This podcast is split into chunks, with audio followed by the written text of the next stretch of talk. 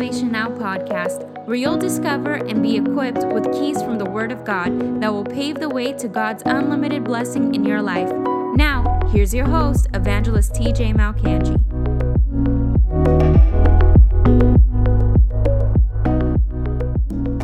Why you must be a soul winner and seven biblical motivations for soul winning. I want to read this out of the Bible, Second Kings chapter 7. This is not a very common s- story, but it is a very uh, pertinent story as to what I'm about to discuss today. Second Kings chapter 7, this is what the Bible says. I'm in First Kings. Let me skip over the Second Kings. Second Kings chapter 7, beginning with verse, let's start with verse 3. Now there were four leprous men at the entrance of the gate, and they said to one another, Why do we sit here until we die? If we say we will enter the city, the famine is in the city, and we'll die there. If we sit here, we'll die also. The enemies of uh, Samaria had besieged the city, and so nobody can get in or out to reap in the crops. So there was no food, there was no water, they were starving. And so these four leprous men said, Why are we sitting here until we die? Finally, they get up, they get the courage to go out. And they saw at twilight, when they looked over the Syrian camp, to their surprise, nobody was there. For the Lord had caused the noise of chariots and the noise of horses, the noise of a great army, so that they said to one another, Look, the king of Israel has hired against us the king of the Hittites and the king of the Egyptians to attack us. Therefore, they arose and fled at twilight and left the camp intact, their tents, their horses, and their donkeys, and they fled for their lives. And when the lepers came to the outskirts of the camp, they went into one tent, ate, drank, and carried from it silver and gold and clothing, and went and hid them. And they came back and entered another tent and carried some from there also, and went and hid it. Then listen to this. Verse 9 They said to one another, so they just they, they they started to discuss amongst themselves, why are we going to sit here until we die?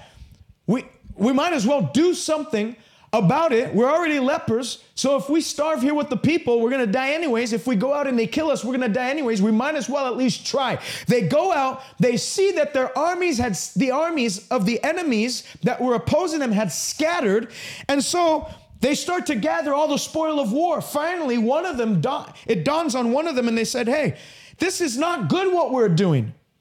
This day is a day of good news, and we remain silent. If we remain until morning light, some punishment will come on us. So let us go and tell the king's household. You have four lepers who the Bible says, when they saw the good news, that the armies of their enemies had scattered and God had wrought a victory for Samaria that day, for Israel. The Bible says that they felt impelled within themselves to go and tell people about this good news. Now, their good news was a temporal victory over their enemies. We have the good news of the Lord Jesus Christ, the resurrection of Christ, that Jesus has triumphed over death, hell, and the grave, and those who are literally starving in depravity because of sin, starving, held in captivity, held in bondage, not by a visible enemy like they had, but an invisible enemy called sin and Satan, who the Bible says comes to steal, kill, and destroy. And the good news is, is that the invisible enemy, who's a very real, though he's invisible, doesn't mean he's non-existent. He's exist, he exists, and he's he's he's felt, and his effects can be felt. And the victory over him has been won by what Jesus did at the cross 2,000 years ago. And for us, if they had that compelling spirit in them, urging them to go and tell people, how much more should we have this urge? This, this fervency to tell this lost, dying, sighing, crying humanity that the penalty for our sin has been paid. The prison cell that has kept us in captivity has been opened, and our freedom has been bought by the blood of Jesus. And so, far too many times, what do we have? We have Christians that remain silent.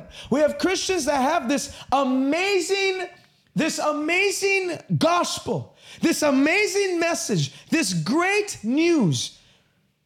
and we, we just sit on it. We sit here until we die. We sit here until we get to taste heaven ourselves. But we do nothing with the gospel message. And I want to tell you something. When you are saved, it is not by works. We're not saved by works. We are saved by grace through faith. It is not our works, it is the gift of God. Howbeit, Paul says to the Philippian church, after you're saved, you are to work out your salvation through fear and trembling. Meaning there's something we must do after we're saved, not to earn our salvation, but it is a genuine works that comes from genuine salvation that has been done in us. When you are supernaturally saved, when there is a genuine rebirth of the spirit, when there is a what they call in Titus, a regeneration of the human spirit, things change. I don't know about you, but when I got saved, I wasn't the same after I got saved from when before I was saved. When I got saved, everything changed. There was a transformation. I was someone who didn't like people much. I didn't want to be around people much. I had my core group of friends, and that was it. When I got saved, there was like a fire burst in my belly that I had to tell people about what Jesus did for me. It wasn't an option, there was this urge. Paul said it this way Woe is me if I don't preach the gospel. He said, Woe is me, meaning death is me if I don't preach the gospel. He says in Romans chapter 9, remember, Paul has been vehemently and violently persecuted by Jews up until this point. Everywhere he goes, they're following him and they're trying to demolish and destroy the work that God's trying that God was using Paul to employ and to do on the earth. Everywhere he went, he had he suffered fierce opposition from the Jews. And yet in Romans 9, he says, "I would that I myself be cut off if it meant my brethren according to the flesh being saved." That's a man who had something different on the inside of him. Before he got saved, remember, he hated people. He killed, he murdered Christians.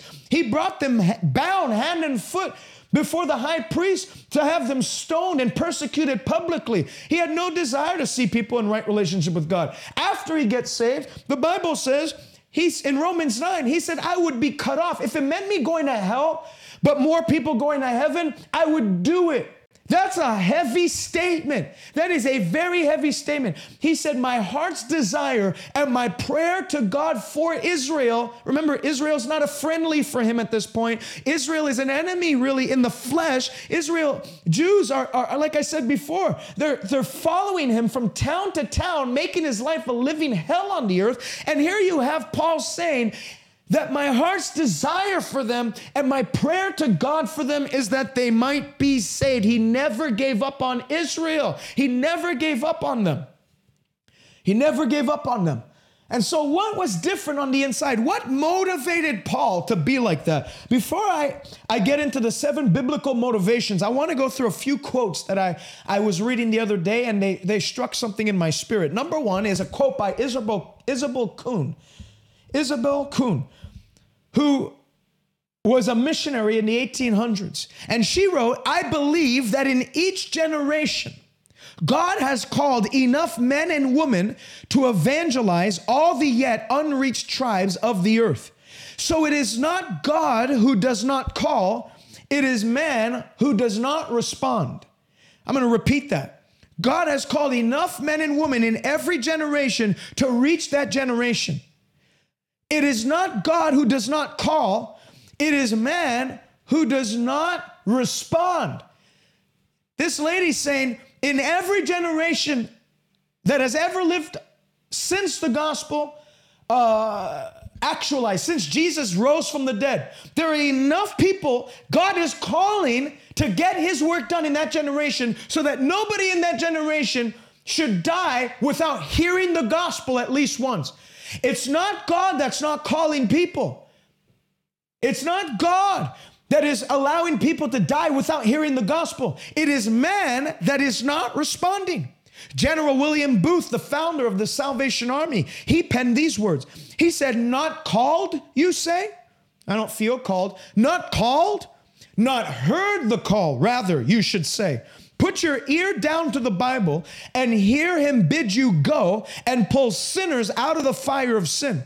Put your ear down to the burdened, agonized heart of humanity and listen to its pitiful wail for help. Go stand by the gates of hell and hear the damned entreat you to go to their father's house and bid their brothers and sisters and servants and masters not to come here.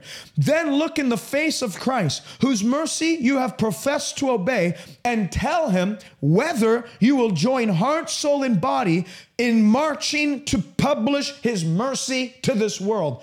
General William Booth says, You don't feel called? No, it's that you've not heard the call. Many are called, few are chosen. Who are the chosen? Those that have heard the call and have decided to take on the baton of the gospel that has been relayed down through the generations and carry it to this present generation. He says, If you hear, he said, Put your ear down to the Bible and hear the agonized cry of humanity. See the depravity of sin in others. He said, Put your ear down to the Bible and hear Jesus bid you go and pull sinners out of the fires of hell. And then when you hear that call, I want, General Booth says, I want you to look into the eyes of Jesus, whose mercy, whose salvation you proclaim to have, and tell him you won't go. Tell him you're not going. Tell him you're not, you're not interested in that. It's impossible. It, it, it, after having encountered the mercy of the Lord, it produces in you something that desire that you now have a desire to see others encounter that same mercy, to encounter that same peace, to encounter that same healing power, to encounter that same God that you you declare to have encountered. James Stewart said this The concern for world evangelization is not something that we tack on to a man's personal Christianity as something he can he can take or leave as he chooses. It is rooted in the character of God who has called to us in Christ Jesus. Thus, it's not the province or the province of a few enthusiasts or a sideline of specialty of those who happen to be bent that way. It is the distinctive marker of being a Christian. James Stewart is saying, and not James Stewart from television, this guy was a missionary. He said that it's World evangelization is not a hobby for a few fervent believers. It's not something that can be tacked on to you as a Christian as optional. As you know what, you're saved, you're going to heaven. If you find some spare time throughout the week, would you care to just mention? If not, don't bother. You know, you're not going to be judged on that. Do you understand that the Bible says in First Corinthians chapter 5 or first, Second Corinthians chapter 5, the Bible says that we are going to be judged based on how we operate after we're saved. We're not going to the judgments, the white seat, the white throne, uh, the, the great white throne of judgment. I'm not going to appear before the Father to be judged whether I'm saved or not. But after we're saved, we receive the white garments of Christ. We're saved. We're blood bought. We're blood washed. We don't have to earn anything. After, after you're saved, Jesus paid it all. However, how we operate, how we act, what we do after we have obtained salvation, the Bible says will determine how we spend our eternity in heaven. There's different levels of reward that heaven has to offer. In, in the book of uh, 1 Corinthians, let me read this. First Corinthians and chapter, actually, it's Second Corinthians chapter 2. Second Corinthians chapter, chapter 3, sorry. No, it was First Corinthians chapter 3. First Corinthians chapter 3 and verse verse 9. We are God's fellow workers, the Bible says. Well, you know, how many of you know God doesn't need us to get his work done? He's all they need. If they if God wants them saved, they'll get saved. That's not what Paul taught. Paul said we are God's fellow workers. I want you to write that in the comment section. I am God's fellow worker. I am God's fellow worker. I am God's fellow worker. That's right, that whole religious garbage of uh, God doesn't need me. God absolutely needs you. Heaven's calling people. Why? Because angels aren't commissioned to preach the gospel. Angels don't have the task of preaching the gospel. The Bible says that angels are ministering spirits sent forth to help those that do preach the gospel. You can read that in Hebrews 1. When God wanted to reach Cornelius' household in Acts chapter 10, he didn't send an angel to preach the gospel to Cornelius. He sent an angel to tell Cornelius to, to, fetch for Peter, who from his mouth there would be words that would have him and his household saved. So, if angels were commissioned with this great and noble task of winning the lost, then why didn't God just send the angel to Cornelius to tell him the gospel message and that was it? Why did he especially send him with a mandate to fetch for Peter so that Peter can then come and tell him words by which he and his household would be saved? So you God absolutely needs people. In Romans 10, the Bible says, "How can they be saved unless they believe?" And he says, "How can they believe unless they hear?" And Paul says, "How can they hear unless there's a preacher?" And how can there be a preacher unless someone goes? Therefore, how beautiful are the feet of those who preach good news and bring forth good, uh, good news, great of great tidings. So Paul says, how can they call on Jesus unless they unless they hear? How can they believe unless they hear? And how can they hear unless someone tells them? And how can someone tell them tell them and unless God sends an angel? No, not unless God sends an, an angel, unless someone hears the master calling him to go. So we are fellow workers. Paul didn't spend his entire life going through seas, storm at sea. The Bible says three times he suffered shipwreck. Acts 27 documents one of the times. The Bible says he was whipped by the Jews three times, the 40 lashes minus one. Why did God, Paul go through fastings often? Why did he go through thirstings often? Why did he go and, and, and have so many sacrifices to carry this gospel flame to the far reaching regions, reaching regions of this earth if he could have just stayed home and prayed a prayer and saying, God, we just pray, reach those in Spain, reach those in Italy, reach those in England, reach those in Turkey, reach those in Ephesus, reach those in. If he could have just stayed home and done that, you know why? People don't preach the gospel in America very often. A lot of a lot of Christians don't feel that call or that tug. It's because the call of God is not much preached on the pulpits of America and Canada. We're preached this lollipop religion. We're preached this uh, this this this no sacrifice. This sit at home and be comfortable religion that God is your servant and not the opposite opposite and the other way around. We're preached this whole counterfeit garbage, this watered down message. Whereas Jesus preached, oh, you want to follow me? Then you have to first take up your cross, pick up your cross, deny yourself, and follow me. Whoever loves this life, whoever's trying to build his kingdom on the earth, whoever has no interest in the heavenly call, he's going to lose it. But whoever loses his life to answer the heavenly call, he will find life. That's why Paul said, Nothing in life appeals to me anymore. Acts 20 24. This was my Bible college verse. Nothing, nothing in this life moves me so that I can solemnly testify of the gospel of the grace of God. Paul said, Nothing moves me on this earth. I'm not moved by the opinions of men. I'm not moved by the comfort of Netflix. I'm not moved by these things that, tr- that the devil's using to lull people to sleep. He said, Nothing in this life moves me so that I can finish my course with joy and solemnly testify of the gospel of the Lord Jesus Christ. Paul said, he said, I have a debt, a great debt that I feel in my spirit, both to preach the gospel to Jews and to Gentiles, to barbarians and to wise men alike.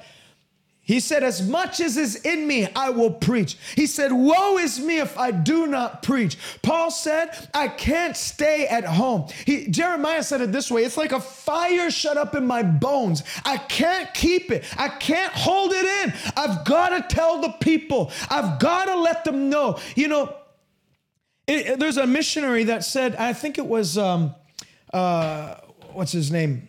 Os, Oswald Chambers, not Oswald Chambers. Let me, let me get the, the specific quote. This is what he said. Oswald J. Smith. He said, We talk about the second coming all the time when the, half the world has never even heard about the first coming. We love to talk about the second coming. Oh, what a glorious day it'll be. But what about telling other people about his first coming, what he did, what it means, and how they can now be set free from the curse of sin as a result of it? Paul says, and going back to my original thought here, in that we're going to be judged as to what we do with the gospel after we're saved, that don't think because you're a Christian, we don't have to submit to any judgment.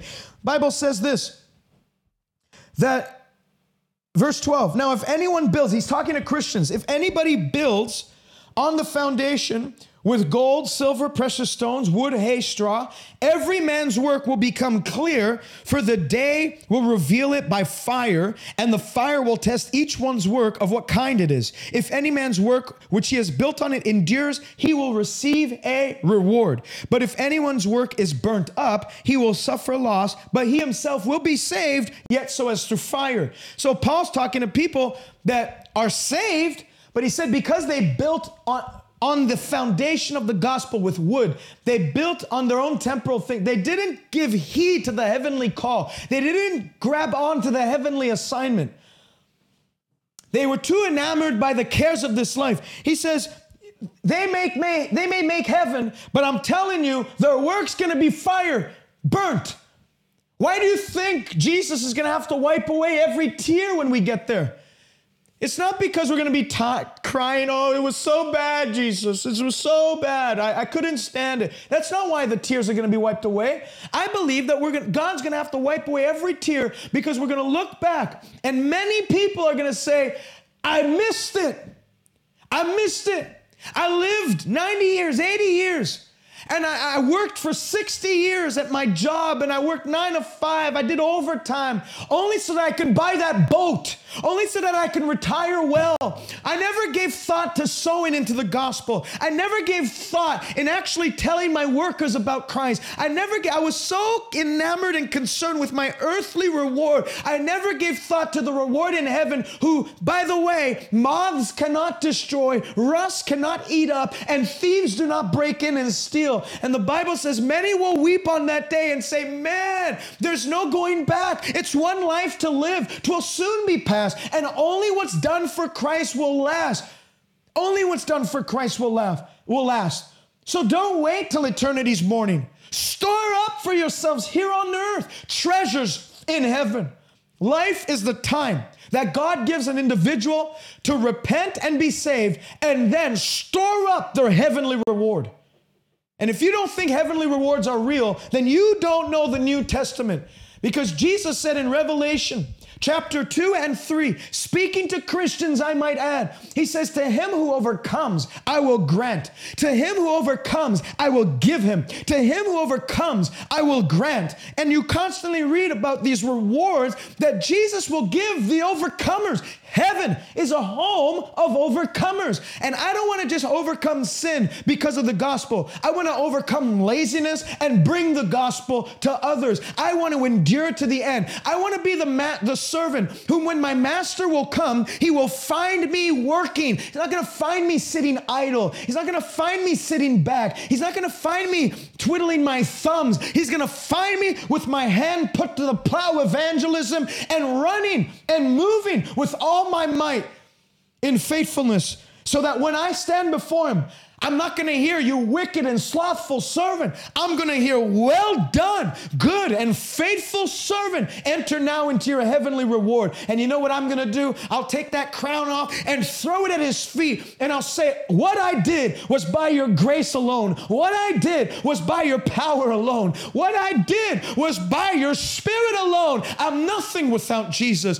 I, and I believe that's going to be your story. I believe the grace of God has drawn into this broadcast so that you won't live this purposeless, stagnant, boring, dull Christianity. It's soul winning that makes Christianity exciting. It's soul winning and evangelism that makes Christianity thrilling. It's what makes it in, uh, uh, uh, attractive.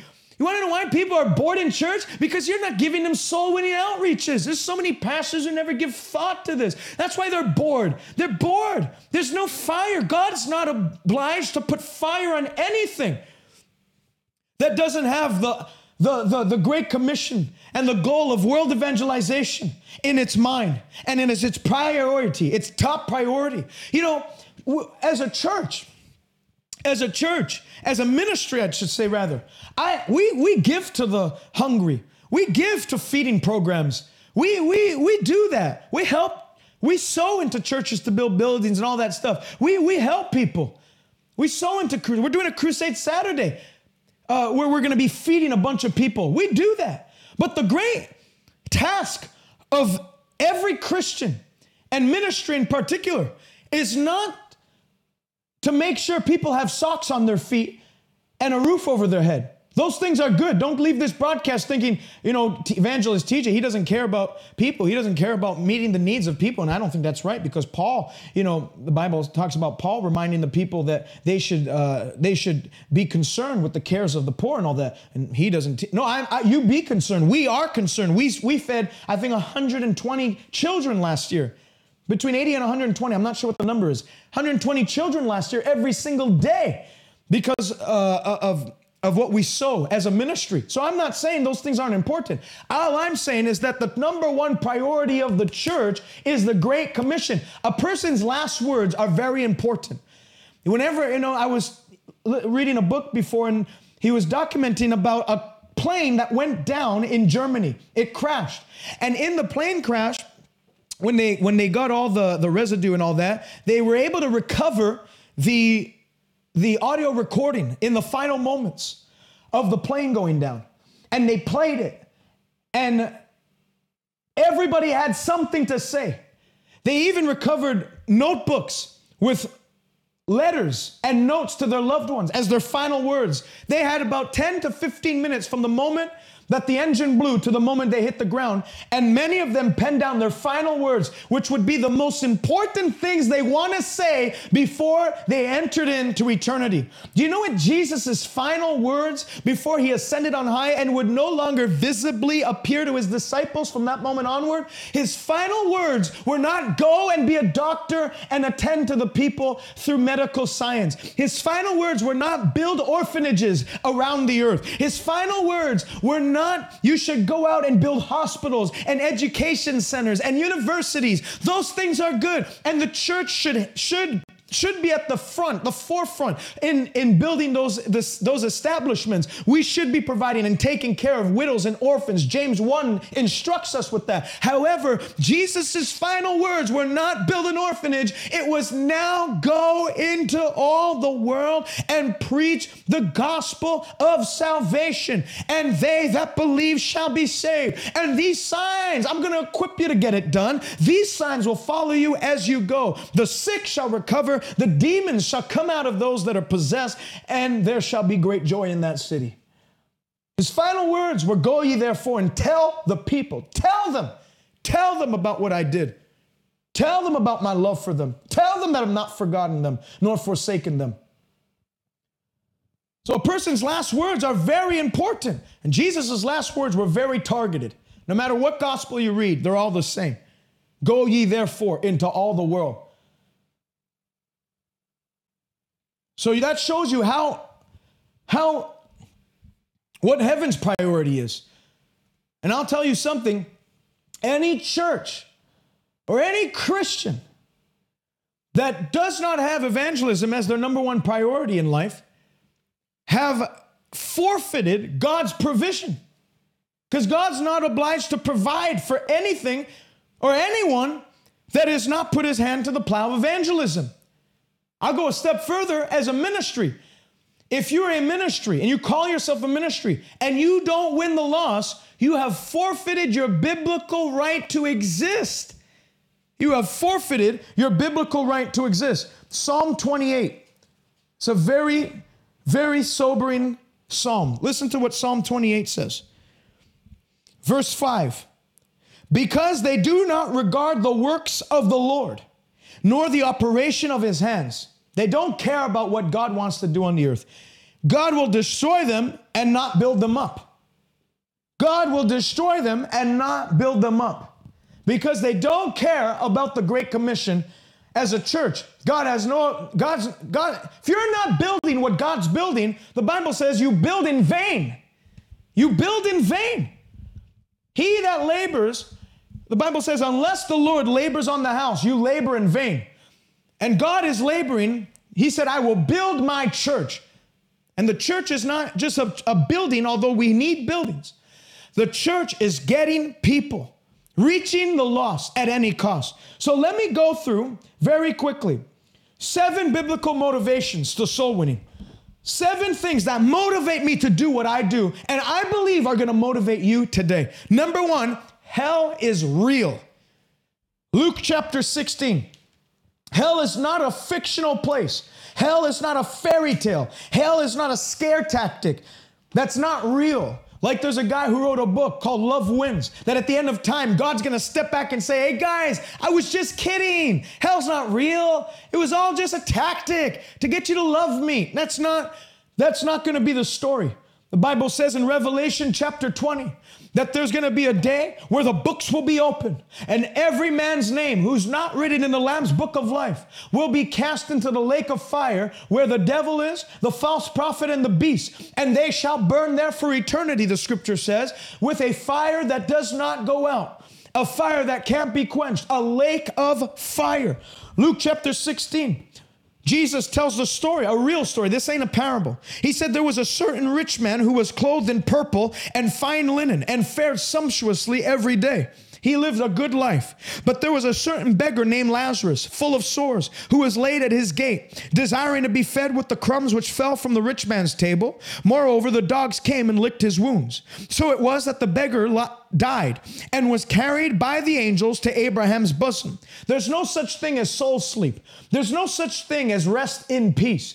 You're either going to rest in, you're either going to be alive in the presence of Jesus or you're going to be alive in the presence of a fire that cannot be quenched. The Bible says Jesus talking about hell, which by the way, Jesus spoke more on hell than he spoke on any other subject in the Bible. Hell is a real place. That's why we take time to preach the gospel because hell's too hot, heaven's too good, eternity's too long, and the gospel is too real to allow people to go there.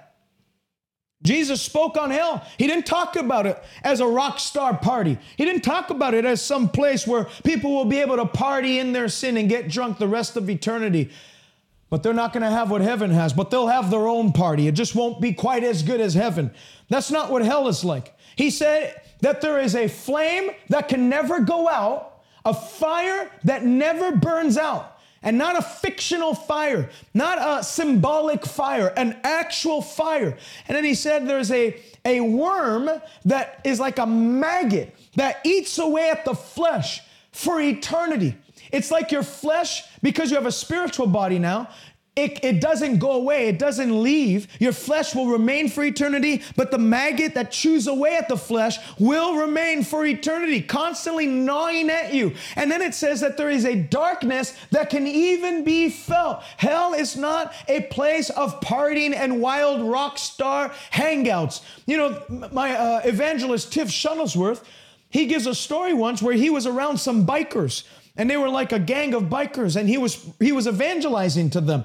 And one of them peeped up and said you know what? I don't want to go to heaven. I want to go to hell because that's where all my friends will be. I want to go to hell because that's where i'm going to party with my friends. And then evangelist tiff took out a lighter and he, he said that, well he actually said does any of you have a lighter here? He said one of them said yeah. He grabbed the lighter and put it under the, ar- the guy's arm and it burnt him. And he said ow he reached out, what would you do that for? He said, I don't think you're going to do too good in hell for eternity because there's a real flame. It's not a symbol. The Bible says there is a worm that does not die and a flame that does not go out. And the thing is, is that God didn't prepare that place of torment for you to go there. It was for the devil and his demons that rebelled against God. But there's a place called heaven for you. John 14, I'm going to prepare a place for you, Jesus said. If I was lying, I wouldn't tell you. But now I'm going so that where I am, I can receive you to myself. Heaven is a prepared place for a prepared people. And at the end of this broadcast, I want to give you an invitation so that you can prepare yourself so you don't have to go to a sinner's hell. You can go to heaven today. You can have your name written in the Lamb's book of life today. You can settle your account with God today and make sure that you know you that you know you can put your head to the pillow tonight and have peace with God. And if Jesus were to come back today, you would spend eternity with him in a in a blissful pleasure of peace, love, joy, prosperity untold that'll never end. So back to Luke 16. The rich man was carried away. The poor man was carried away by the angels to Abraham's bosom, but the rich man died and was buried. And the rich man, there's no annihilism, annihilationism, which teaches that if you get saved, you'll go to heaven. But if you reject Christ, you'll just cease to exist. That is a lie from the pit of hell to render people immobile, ineffective, and have no urgency to actually tell people about Jesus. That's the devil trying to snuff out the evangelistic flame of the church. Bible didn't say he entered into soul sleep. The Bible says in being in torment. In torment in Hades. He lifted up his eyes and saw Abraham afar off and Lazarus in his bosom. And he cried out and said, Abraham, have mercy on me and send Lazarus that he may dip the tip of his finger in water and cool my tongue, for I am tormented because of this flame.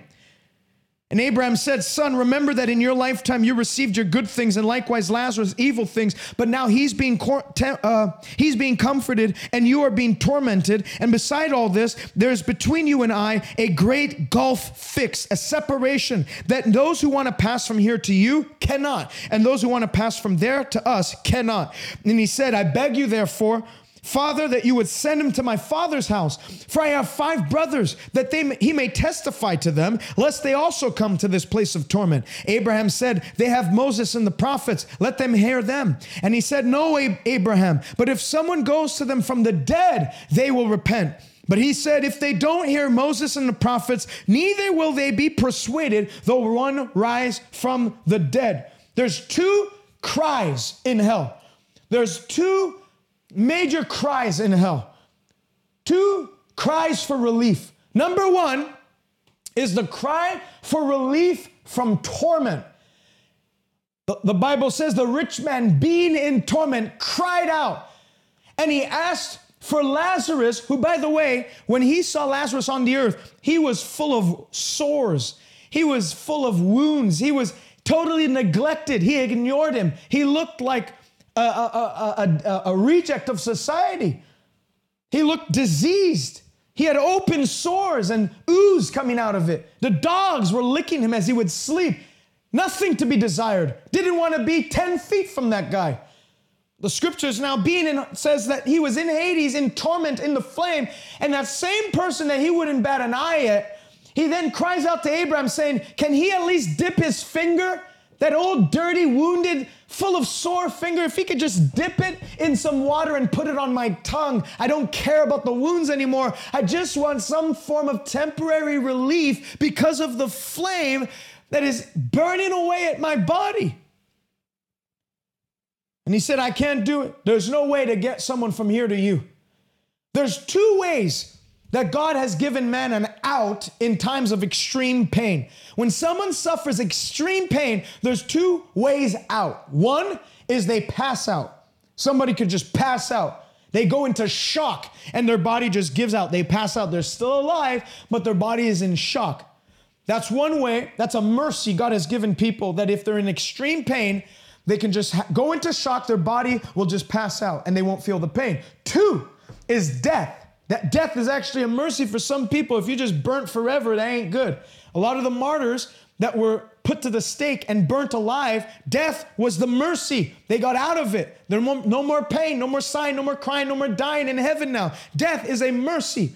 In heaven, uh, in hell rather, in hell, there are a million ways in, but there is not one way out. The time of mercy is now. When Noah was preaching, a flood was coming. The moment that ark door closed, that was it. The time of God's patience, mercy, and grace ended. I heard a preacher say the other day, and I had such garbage. He said, "You can't, there, you can't out grace. Uh, you can't out sin God's grace. You can't out sin God's grace." What a lie! If you keep on sinning and don't repent, you're gonna out sin God's grace. I heard a preacher say that on the other side of the ark, I would love to see it because I guarantee you that there's nail prints and scratches of those who outsinned God's grace, who refused to heed Noah's warning, who refused to heed the warning that a flood was coming. Well, there's not a flood coming, there's fire coming. The Bible says the present heavens and earth will be destroyed with a fire. And the Bible says the elements of this earth, all those things you worked up to obtain, all those things you worked overtime to get, that nice house, that nice car, it'll be burnt by fire. And then we will stand before God. And the scripture says in Daniel chapter 12 and verse 2 many of those who sleep in the dust will awake. Some will awake to everlasting life, and some to a shame and everlasting lasting contempt. John 5, 28 and 29. Do not marvel at this, for the hour is coming in which all who are in the graves will hear the voice of Jesus and come forth, and those who have done good and have received Christ to the resurrection of life, but those who have done evil in rejecting Christ to the resurrection of condemnation. We are all going to live forever. Some will end up holy, some will end up hot, but I'm here to warn you today get right with God, get rid of sin before sin gets rid of you. And then my second point point on this is if this doesn't put in you an evangelistic fervor or a desire to warn people lest they also go to that place of torment, then you need to get saved because something hasn't clicked. There's not genuine faith in you. Because if we're going to believe everything the Bible says, we have to also include, include this part. This isn't pick and choose our favorite, favorite eight scriptures, the nice flower and daisy ones, the ones where it tells me God wants me blessed, God wants to prosper me, God wants to increase me. Yes, I believe that. But we cannot shrink back from declaring the full counsel of the Word of God, including the reality of hell. So there's two cries in hell one, cry for relief, and two, he said, I beg you, you would send him to my father's house. There's a cry for evangelism in hell. And I've made up my mind. I'm not going to let my passion and desire to see people saved be outshined and outweighed by the passion there is in hell for people to be saved and not go to that place of torment. Could it be that there are people in hell that have greater evangelistic fervor and zeal than we on this earth, the church of Christ, who actually has the power to do something about it? Hallelujah. God is mobilizing you today. I heard a preacher say it this way. He said, if you give me 10 preach or 100 preachers and have them, and, and, and I pray that God would give them 10 minutes of vision of hell, then I could dispatch an army. I just need 100 people. I can dispatch an army of 100 evangelists that would reach our generation for Christ within no time. We look at a lost, dying world on a conveyor belt, which has a dip at the end of it.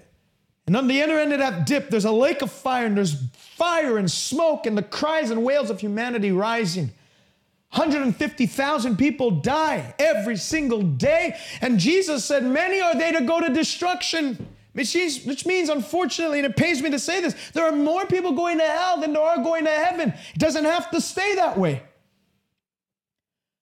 And when you look at people and you're spending, you have 45 minutes to spend with one person and you don't bring up Jesus, you have signaled to heaven, I'm okay with them going there. I've made my peace with it. I don't really care for it. I bought, I, I, I bought a, a couch recently, so I sold my old couch. And a guy came to buy it.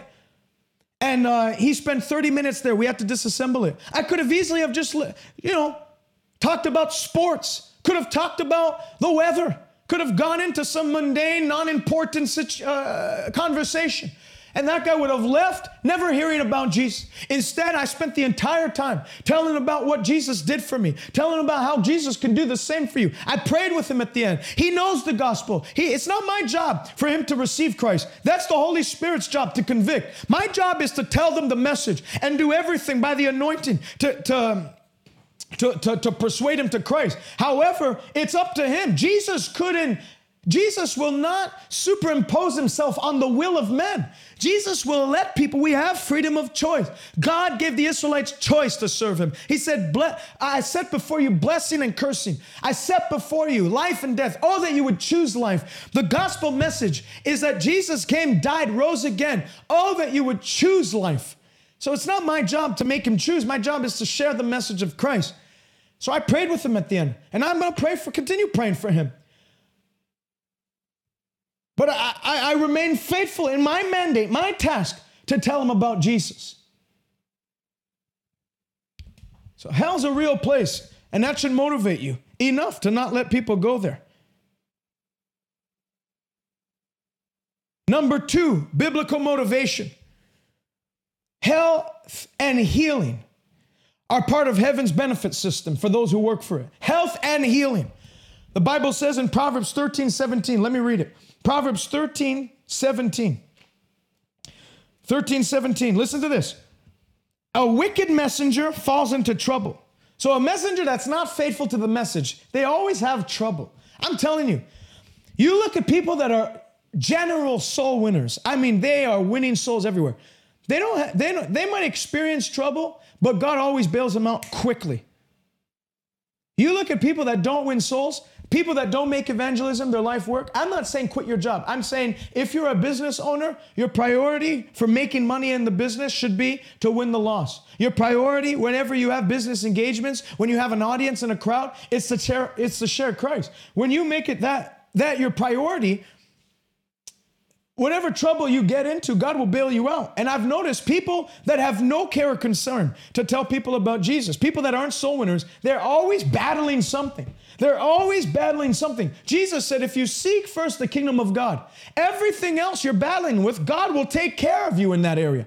But when you don't seek first the kingdom of God, then everything else you battle in, you have to assume the trouble. You have to assume the responsibility. But when you assume the responsibility of heaven's agenda on the earth, God will assume responsibility over your agenda in getting your, your work done and caring for your concerns and your worries and your trouble. Delight yourself in the Lord, and he shall give you the desires of your heart. So, Proverbs 13, 17, and what's one of the main troubles people have? Health trouble. Proverbs 13, 17, a wicked messenger falls into trouble, but a faithful ambassador brings health. King James Version says, is health. Is health. A faithful ambassador. Remember, you are an ambassador for God on the earth. You are an ambassador for God on the earth. You are heaven's ambassador. And the Bible says, and a good ambassador is health. When you make it your work to minister God's power to others by preaching the gospel, well, who gets the taste of that power first? When you turn a faucet on, who gets the taste of the water first? The faucet, the pipes that ushers in the water to the cup. But when you tell people about Jesus, you get to f- taste of the power of God first, of God's quickening spirit first. Remember Romans 8 and 11. That same spirit that raised Jesus from the dead lives in you. He will quicken your mortal body. So when you open your mouth to speak the gospel, the Holy Ghost will first quicken you. There's a health effect, a health benefit tied to those that minister the gospel. And I want to remind you God has no business you being sick. Think of it as an employer. Do you benefit when all your employees call in sick? No, no work gets done. Well, God's our employer. God is the boss, He's the CEO of the church. And He certainly does not benefit when all his employees are sick. So he keeps his servants supernaturally sound and strong so that the work can continue to go. And, you know, there's very few people that answer the call to evangelism.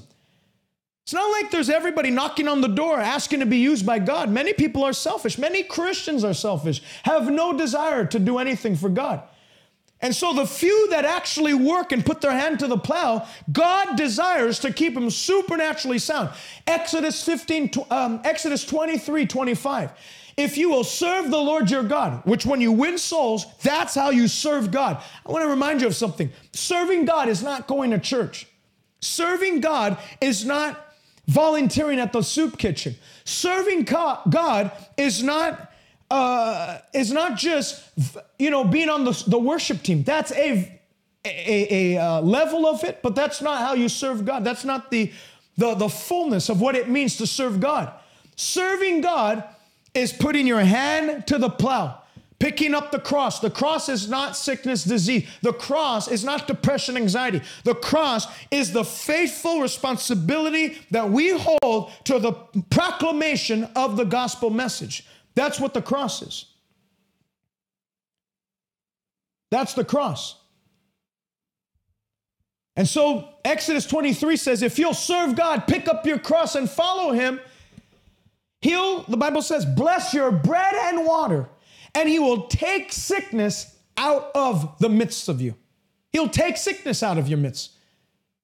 Heaven, you know, when you work for a company, you have health benefits so that if you get sick or whatever, you have to go to the hospital and they treat you. The company, the health, uh, the health benefits might, you know, supply anywhere between 50 to 100% of whatever it costs to treat you for surgery or whatever it costs to treat you. Well, heaven has a benefit system the only difference is, is that we don't have to go to a doctor, get treated, and then show God the bill, and He'll pay for it. We go straight and directly to the great physician and heaven's medical officer, chief medical officer, who is Jesus, the great physician. He heals you and he does it for free. Hallelujah. Hallelujah. Psalm 103, David, a servant of the Lord. David served his generation. The Bible says in Acts 13. David said in Psalm 103, Bless the Lord, O my soul, and forget not all his benefits. He forgives all our sins. He heals all our diseases. He redeems our life from the pit of destruction and crowns us with steadfast love and compassion. When you serve God, you have access to heaven's doctor and heaven's medical system. And the medical system of heaven isn't just, I'll heal you when you get sick.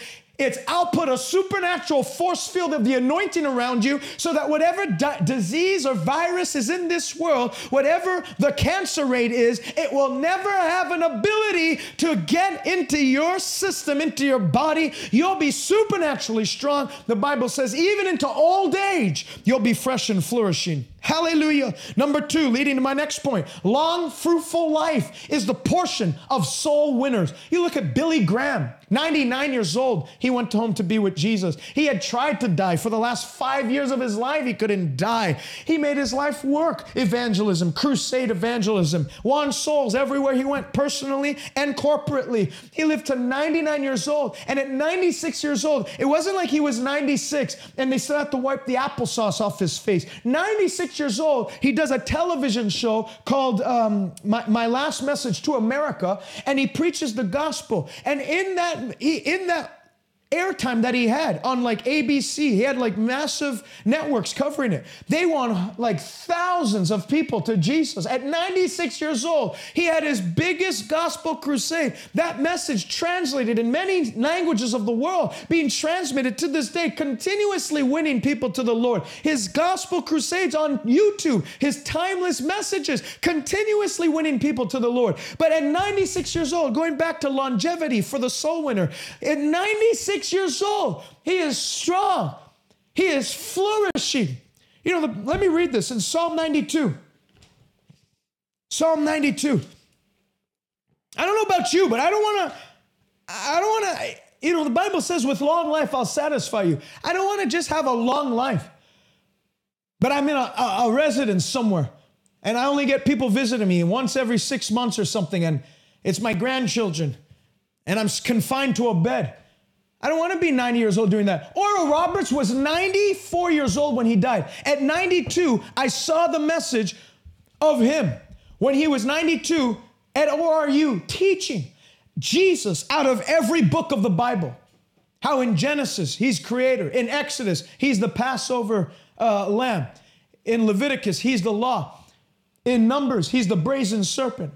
In Deuteronomy, he's, he's, I don't know what he was in Deuteronomy, but he just goes through Jesus in every single book of the Bible. In Isaiah, he's the suffering servant. And he did it verbatim from memory at 92. You have some 92 year olds who don't even remember their name. That's certainly not God's plan. When you soul win, God will supernaturally preserve you so that even in old age, Psalm 92 says, listen to this, my horn, my strength, you will exalt like a wild ox. Notice how it doesn't say, my strength will be exalted. like a failing cow. No, like a wild ox. You ever see a wild ox? Like a raging bull, a strong, a strength to you by the anointing. But when everyone else is saying, how many of you know at 60 years old, your ears don't quite work as much? How many of you know your knees, they start to buckle when you hit a certain age? No, not for us. We're kingdom people. We have kingdom agenda. We're kingdom minded. We go by kingdom blessing. We have kingdom benefits. We operate by kingdom rules.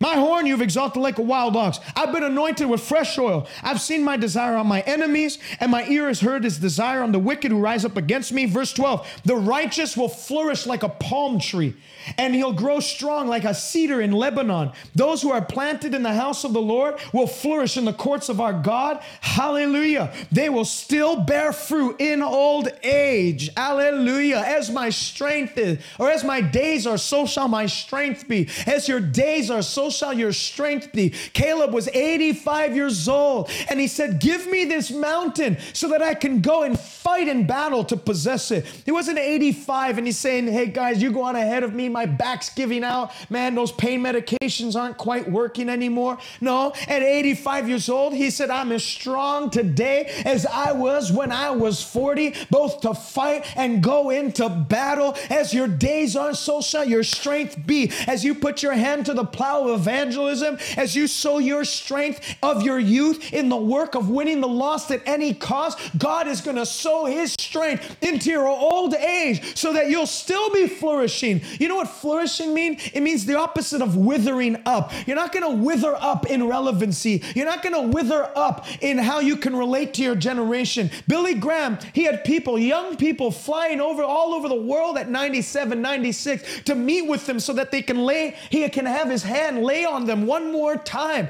I'm telling you, when you are a bona fide soul winner, the older you get, you're like a fine wine. The more relevant you are, the more tasty you are to your generation, the more value people see in you. You're not like, I mean, you think of it, a hundred years from now, a hundred years from now, nothing's gonna matter except for the souls that you brought to the feet of Jesus. A hundred years from now, I'll tell you something. Nobody's gonna know about Avril Lavigne. A hundred years from now, nobody's gonna remember Snoop Dogg. A hundred years from now, nobody's gonna remember, uh, you know, your favorite actor, Brad Pitt, George Clooney. They're not gonna remember any of those guys. But you know what? Will you know who who remains in everlasting memory? Soul winners. We still talk about Charles Finney. We still talk about George Whitefield. We still talk about Smith Wigglesworth. We still talk about Billy Graham. We still talk about Jonathan Edwards. We still talk about these great men and women of God that lived throughout history, in Bible history, that won people to the Lord. I'm telling you, as you grow older, as a soul winner, you actually become more relevant. So you're not withering up, you're not winding down, you wind up. Well, Moses was 120 years old. His eyes did not grow dim and his ears, his natural strength was not weakened. When you're constantly being used as a vessel to pour out God's spirit and life into others, the Holy Spirit has a quickening effect on you. Remember, there's no, there's no aging in the presence of God. So when you're winning souls, Jesus said, I am the, what did he say? I am the good shepherd, right? I am the good shepherd. And the good shepherd, what is he? Where is he? So where's the presence of the good shepherd? He leaves the 99 to go and find the one. That's soul winning. So when you're out finding the one, you're in the presence of the good shepherd. And in the presence of Jesus, uh, it's very clear there's no aging. You don't age the same way. In the presence of the glory, there's no aging. You'll look better. You'll look good. You won't wrinkle as quickly as other people wrinkle. You'll have an effect on you. Psalm, Psalm 91, point number four, biblical motivation is divine protection. Psalm 91 says, Those who set their love on me, which remember, Jesus said in John 14, 21, Those who love me keep my commandments. And what's the greatest commandment? Go ye therefore into all the world and preach the gospel. So Psalm 91 is for those that are preaching the gospel. And he said, No evil will befall you, nor plague come near your tent. He'll give his angels charge concerning you to guard you up and bear you up in all your ways, lest you dash your foot against a stone. You have angels all around you when you're out winning the loss. You're heavily guarded. You're divinely protected. You're supernaturally kept and preserved by the power of God. While Jesus was on the earth fulfilling his mission, they tried to stone him. They couldn't. He passed right through the midst of them and passed on. Acts 20, Acts, uh, you read the book of Acts, Paul's missionary journeys. All the times they wanted to kill him, they couldn't kill him. Jesus always delivered. He said, The Lord delivered me out of them all. There is supernatural protection against all your enemies when you're on a mission for God. Deuteronomy 28 Your enemies will rise up one way, but they'll be defeated before your face and they'll be scattered seven ways. Number five, biblical motivation, divine provision. The Lord is my shepherd, the Bible says. I will not lack. So only when you're following the good shepherd of the sheep, which we said, he leaves the 99 to go after the one. Where is the good shepherd? He's going after the one. So when the Lord is your shepherd, it means you're following him after the one, seeking to save that which was lost. The Son of Man did not come to be served, but to serve and give his life as a ransom for many. Jesus' full mission on earth and what he still is obsessed by is reaching the one at any cost. When the Lord is your shepherd and you follow him into the harvest fields, you will not lack. I prophesy in the name of Jesus as you give yourself to the work of evangelism, as you seek first the kingdom of God and the establishment of that kingdom work on the earth, you will never lack. You will never run dry. You'll always have more than enough. My God will supply all your needs according to his riches and glory. You will operate from overflow and not from a place of lack, penury, and, and uh, impoverishment. You will enjoy divine prosperity in Jesus' name. You'll have an abundance for every good work that Jesus calls you to do. You'll never be a beggar's project looking for money to do what God's called you to do. You, if you have your heart knitted with the Great Commission, God will always supply more than enough to get that work done. Bible says when Jesus sent out the disciples, they returned and he said, When I sent you out, did you lack anything?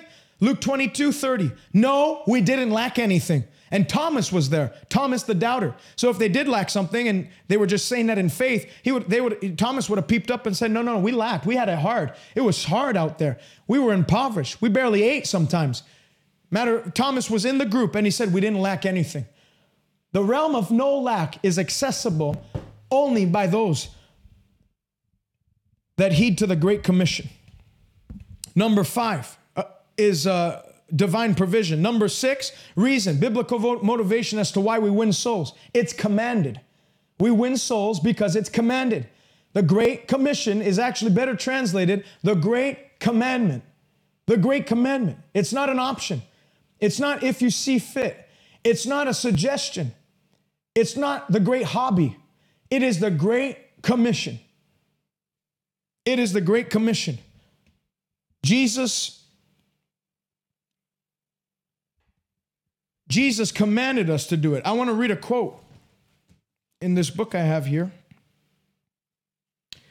by Hudson Taylor, missionary to China. He said, The Great Commission is not an option to be considered, it is a commandment to be obeyed.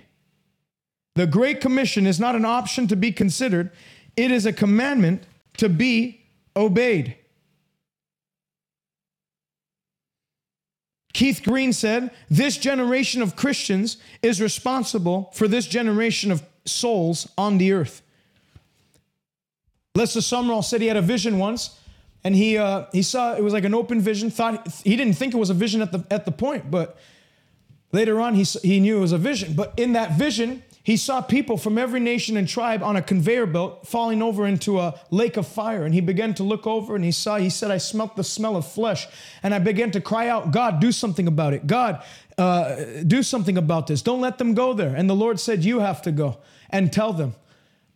And he said, No, you go. You do something about it. And he said, As I said that, it was like blood began to gush out of my hands.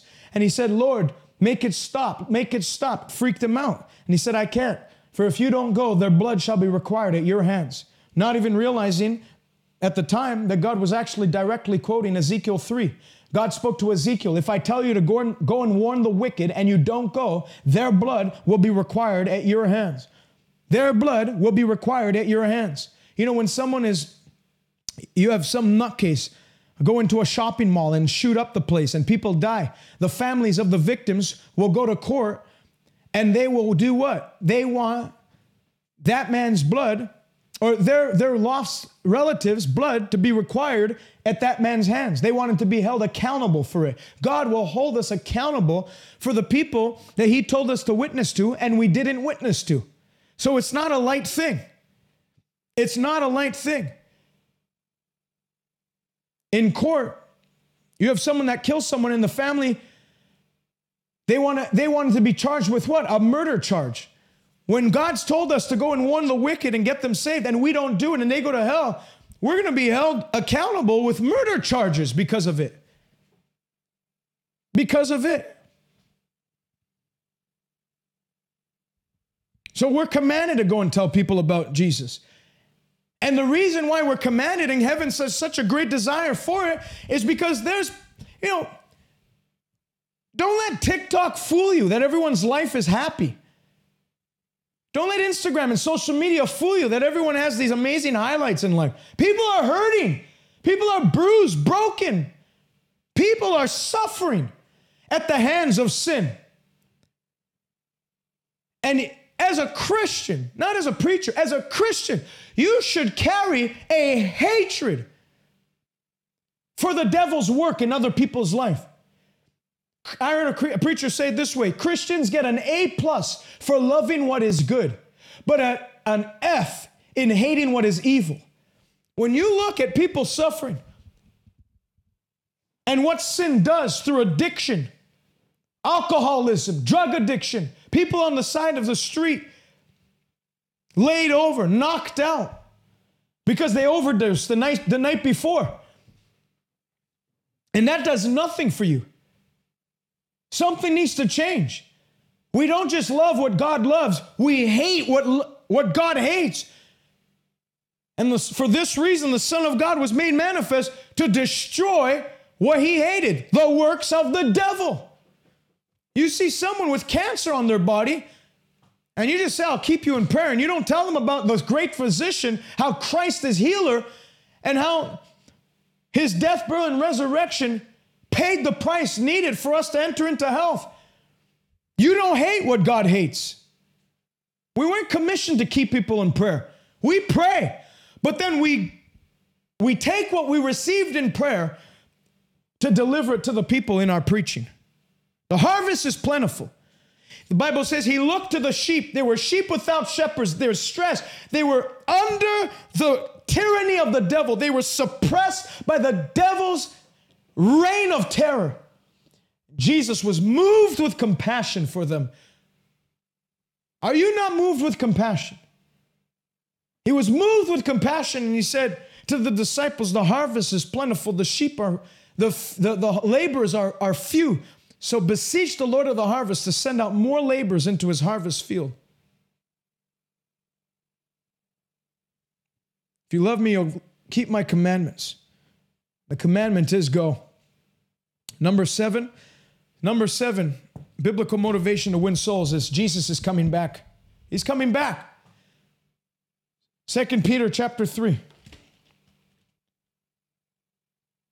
If you haven't had a chance yet to share this broadcast, do help me get this word out by sharing it. Second Peter chapter 3. But beloved, do not forget this one thing that with the Lord one day is as a thousand years, and a thousand years is one day. And the Lord is not slack or slow concerning his promise, as some count slowness, but he's being patient towards us, not willing that any should perish, but that all should come to repentance. For the day will come as a thief in the night. Jesus is coming back soon. All the signs that would precede his coming have been fulfilled. The last one was the super sign of Bible prophecy, Israel becoming a nation again. That happened May 14, 1948. There is literally not one thing holding back the return of Jesus except for his patience, because he doesn't want anyone to go to a sinner's hell, but he wants all to be saved, not willing that any should perish, but that all come to repentance. How many of you, by show of hand emojis, emojis, if Jesus had come back 10 years ago, you would have split hell wide open? I would have split split hell wide open if Jesus came back 10 years and five months ago. I would have split hell wide open if he had come back 12 years ago. I would not have made it. There's some of you watching right now. If Jesus came back two years ago, you would have gone to hell. If Jesus came back last year, if Jesus came back three months ago, you would have gone to hell. But the patience of God was, the Bible calls it long suffering, meaning he's willing to suffer long because it means people being saved. But there is a timeline, there is a clock that's running down. We don't have an eternity. Jesus said we must work while it is yet day, for night cometh when no man can work. My challenge to you today I've tried by the scriptures to biblically motivate you to restructure your priorities, get things into divine alignment, put first things first, activate yourself for the Great Commission. Romans 12. I urge you, brethren, by the mercies of God, this is my plead with you today. I urge you, don't be enraptured with the cares of this life, the deceitfulness of riches, and the desire for other things, but rather lay your life on the altar of God as a living, holy sacrifice unto God. Be not swayed by the patterns of this world, but conform yourself to the mission of Christ. Just like Isaiah, he heard when he saw the Lord high and lifted up and the train of his robe filling the temple, he heard a voice saying, Who will go for us? Lay your life on the altar of God, bind yourself to the altar, and say, I will go. I will go. I spoke on hell before. There's too many Christians that are so concerned with their temporary comfort, they don't concern themselves with the eternal discomfort people are going to feel. Say this out loud I will lay aside my temporary comfort for the sake of others' eternal comfort. I will lay aside my temporary comfort for the sake of others' eternal comfort. And that's the message of soul winning. It's laying, the, the Bible says, no greater love than this, than he that lays down his life for his friends. Everybody talks about the love of God. We need to walk in the love of God. You don't even know what the love of God is. The love of God is not hugging someone at an altar. The love of God is not telling someone we're going to keep you in our thoughts and prayers. This is the love of God. Listen to this. Keep yourself in the love of God, Jude says, Jude 21. Keep yourself in the love of God, looking for the mercy of our Lord Jesus Christ unto everlasting life. And on some have compassion. This is the love of God. Make a distinction. Others save with fear, pulling them out of the fires of hell. You want to know the love of God? Brother James says it in James chapter 5. Brethren, if anyone wanders from the truth and someone turns him back, so someone is not right with God, someone disconnected from heaven, somebody who's living in sin, and you, you're used by God to turn them back. Let that man know that he who turns a sinner from the error of his will, his way, will save a soul from death and cover a multitude of sins.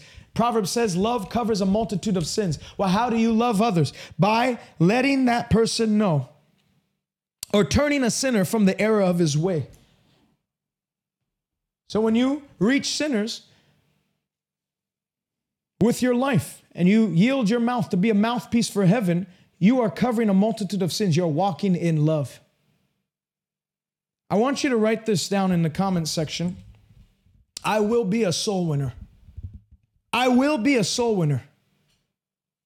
Let it be a, a, a, a covenant you make with God today. I'm going to be a soul winner. I'm going to go out of my way. I'm going to intentionally do this. I will be a soul winner. For some reason, I lost all my YouTube chat, but let me go on my YouTube.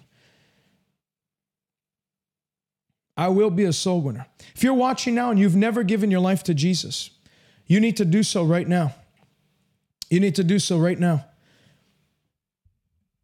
There's no, I mean, eternity is hanging in the balance right now. This isn't, uh, we don't preach on this Because we, you know, whether if you accept Christ today, life will get a little better. If you don't, life won't be as fulfilling. That's not the message. The message is you accept Christ, your name's written in the Lamb's book of life. You have access now to God's power here on the earth and in eternity in heaven. You reject Christ, and the Bible says there will be a resurrection. You'll live forever, but there's a resurrection of condemnation. There's a hell to shun and a heaven to gain. There is a hell to shun and a heaven to gain. Make sure you don't spend eternity in hell. How do you do that? How do you prepare for heaven? Very simple. Admit that you're a sinner in need of God's grace. Believe in the gospel that Jesus rose from the dead and commit your life to Jesus right here and right now. You need to do this right now. I want you to pray this prayer with me. Say this from the bottom of your heart. Say, Father, in Jesus' name, I believe that you raised Jesus from the dead. I confess Jesus is Lord of my life. I turn to you today. Forgive me of my sin. Wash me by your blood. Fill me with your spirit. Where I was weak, make me strong. And I'm never turning back. I am saved. My sins are forgiven. My name is written in heaven. And I'll never be the same. In Jesus' name, amen. Amen.